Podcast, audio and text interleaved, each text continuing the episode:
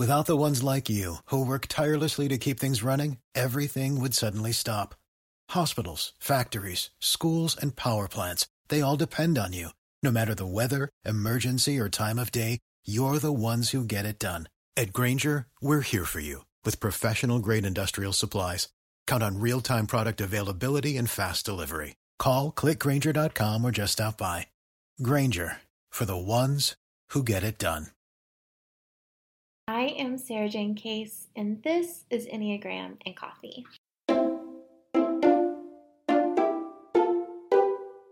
Hello, friends. Welcome back to the podcast. We are continuing our series today about accessing your inner child with the Enneagram Type 8. Now, as a reminder, I want to treat this almost like a bucket list of ideas of things that you can pull from as you seek to further access your inner child. Now, as a quick little reminder, we are doing this through the lens of the soul child. If you haven't heard of soul child, I learned this through the work of Sandra Maitri, and it's essentially the concept that your Enneagram type exists to protect your inner child, which was the number that your type moves to in rest. So for type 8, the soul child is type 2, meaning in their childhood they were a little 2 and they learned to protect themselves through the Enneagram 8. Now, here is Sandra Maitri's description. It's much better than what I can do for you, so I'm going to read it to you directly. Within the tough and no nonsense 8 who delights in testing her grit, and that of others dominating and controlling life and triumphing over any adversity lies a needy, clingy, and lonely little two-ish soul child who is desperate to be loved and held. Innate soul child wants to snuggle up to others, getting as close as possible, and can be insistent and demanding about it. Beneath an eight's show of strength is this soul child who is filled with all of the emotions she considers weak, needing others, fearing rejection, insecurity, and a deep sense of sadness and loneliness. With a sense that her contactful and loving qualities were not wanted as a child, an eight reacted by essentially saying, fuck you, to everyone she felt dependent on, and set out to prove she didn't need anyone or anything. She hid what felt like her vulnerable, soft underbelly behind a veneer of callousness and in the process closed down her openness and receptivity. As an eight contacts the defensiveness behind her pride and the sense of rejection and neediness that underlie it, it may feel as though her whole world will collapse. She's done everything she can to not experience these weak places in her soul and often feels she will not survive if she allows them to emerge. As she lets herself contact her neediness and pain, her heart can open again and her soul can become permeable. She can be touched once again, and as she contacts reality with less and less of a thick and defended skin, she will gradually feel more connected with life instead of trying to wrestle what life for what she needs. She will find her soul relaxing, melting, and merging with her essential nature, whose honey like nectar fills her soul in the form of merging gold. Instead of fighting with reality, she will be united with it. And as she progressively surrenders more and more fully to his being, she will find fulfillment and loving union rather than the capitulation she had feared. Okay, so to sum this up, our eights have this ooey gooey loving two who needs a lot of affection and attention, who wrestles with insecurity, and they have covered that, protected that with this like kind of sharp, defensive, protective veneer of I don't need anything, I don't need anyone, I'm tough, I'm the protector, I'm the provider, I'm the leader, I'm strong, I'm not weak, I'm not vulnerable, right? So as the eights seek to get in touch with their inner child and do some inner child work, it's gonna be getting in touch with the ooey gooey, soft, vulnerable parts of themselves. Sorry, guys, but that's the assignment. So, all of our bucket list items here are here in service of making you feel vulnerable, of accessing your weakness, and getting you in tune with the part of you that just wants to be loved. Okay, so number one, I say this to eights all the time it's take time with animals or kids. A lot of times, eights will soften around more vulnerable people or things. And so, being around animals or children, pick your preference there, you know, doing something for the good of others, especially others who are kind of not able to advocate for themselves, can soften you in a really healthy way. Number two, volunteer. So give without expectation of receiving. Give from a place of vulnerability and weakness, not as a leader, not as an expert, but from a place of like, I'm showing up, I'm just here to help. Number three, ask for help. Ask someone else to help you with something you might not even think you need help with. You know, maybe tonight you just want to sit down and you don't want to do the dishes. Maybe you can ask your partner if they'll take that on. Embrace that sense of wanting to be cared for, wanting to be taken care of. Let the little kid in you be loved with someone else's strength. Number four, express the truth beneath your truth. So, eights have no problem telling it straight, right? There's no lack of directness, no lack of bluntness, but they also struggle to share their vulnerability. And that's what we call like the truth beneath the truth, right? You're telling the truth, you're giving it to people straight. But what's the more vulnerable truth that you're afraid to express by using bluntness as your armor? So, can you go underneath and ask yourself, what is this bluntness, this directness trying to accomplish? And can I express the more vulnerable truth beneath that? Number five, write a love letter. Write this love letter to a partner, to a friend. Write it to yourself if you would rather, and gush. Gush all over. You know, tap into the part of you that is a two and go all the way and give them details. Be specific.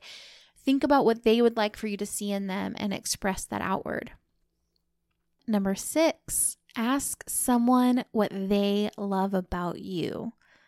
This is like, I wish this could be an assignment, right? Like all the other ones, I'm like, yes, this is a bucket list. Pick and choose the ones you want. I want this one to be an assignment. Like, I want you to have to ask this question, like as homework, because when you think about the eight character, right, you're not allowing vulnerability. You're the caregiver, you're the protector, you're the safe space for others, you're the strong one I want to know what they like about you. I want you to be vulnerable enough to ask and believe what someone else loves about you. All right, number seven, tell someone how you feel, not what you want. So, eights are not like twos will often, I'll often say, ask for what you need. Without the ones like you who work tirelessly to keep things running, everything would suddenly stop Hospitals, factories, schools, and power plants, they all depend on you. No matter the weather, emergency, or time of day, you're the ones who get it done. At Grainger, we're here for you with professional grade industrial supplies. Count on real time product availability and fast delivery. Call clickgrainger.com or just stop by. Grainger for the ones who get it done. Eights, that's not really the problem, right? Eights can ask for what they need but expressing why you need it, how you feel without it, how it would feel to have it. That takes a lot longer. It slows you down. It takes more vulnerability. It's a longer process. And that is what I want you to do. I want you to, next time you go, hey, can you take care of this? I want you instead to describe that a little bit. You know, I'm going to give an example. So let's say if my partner uses my car, I want them to fill it up with gas. That's an expectation or that's something that's really important to me. So instead of saying, hey, can you fill my tank up with gas when you go? Or hey, I it would mean a lot to me if you filled this up with gas, like when you use my car, fill it up with gas. Instead of that, I want you to say, hey, when I was a kid, I never really knew if I would have what I needed. I mean, you hear my seven in this, right? But I never knew if I would have what I needed. And that creates a lot of frustration. Or let's talk from the eight perspective. I'm I'm hearing how I can do that now. So let's talk from the eight perspective. When I was a kid, I felt like I had to be the one to take care of everyone else. I felt like I was responsible for everyone else. And I had to be the one to lead, to be strong, to, you know, assert myself and take control. And in partnership, when you use my car and you bring it back and it's on empty, that makes me feel like I can't rely on other people to take care of me, that I'm the only one who's going to take care of others. It makes me feel uh, undervalued. It makes me feel like you don't consider what I need. And then say, if you were to fill my car up with gas when you borrowed it, it would make me feel so loved and so safe. It would show me that you care about me and that my needs are important to you. See what I mean? Like, explain it, don't just ask for it. And number eight, I want you to do something you're bad at, something that you know you're not good at, something you can't be in charge of, you can't lead at, something that you just have to learn. You know, take a dance class and stand in the back. Um, go do something that makes you vulnerable, that you have to learn, that puts you in the position of being a student and not a teacher. Which brings me a little bit to number nine. This is kind of similar but different. I maybe do something frivolous, like paint something, not in your house, not like a house project. Don't paint a wall. Paint a pretty picture just because you want to, just to express a feeling, to express something that you find beautiful, just to honor the beauty of the world, just for self expression. Maybe you also, instead of doing that, maybe you're like, I don't care to paint, but maybe you'll try dance or ecstatic dance or intuitive movement. You know, try something that just feels a little out of your comfort zone, that is only there for self expression, only there to move your emotions through your body, whatever you need, just play. Number 10, our final bucket list item here is to apologize first for a full week. The eight defense mechanism is denial. So oftentimes our eights will deny So when someone comes to you and they say, Hey, this is a conflict that happened, this is how it felt to me, this is what's going on, eights who are not conscious of this, their defense mechanism will be to say, That didn't happen, that's not true, that's not me.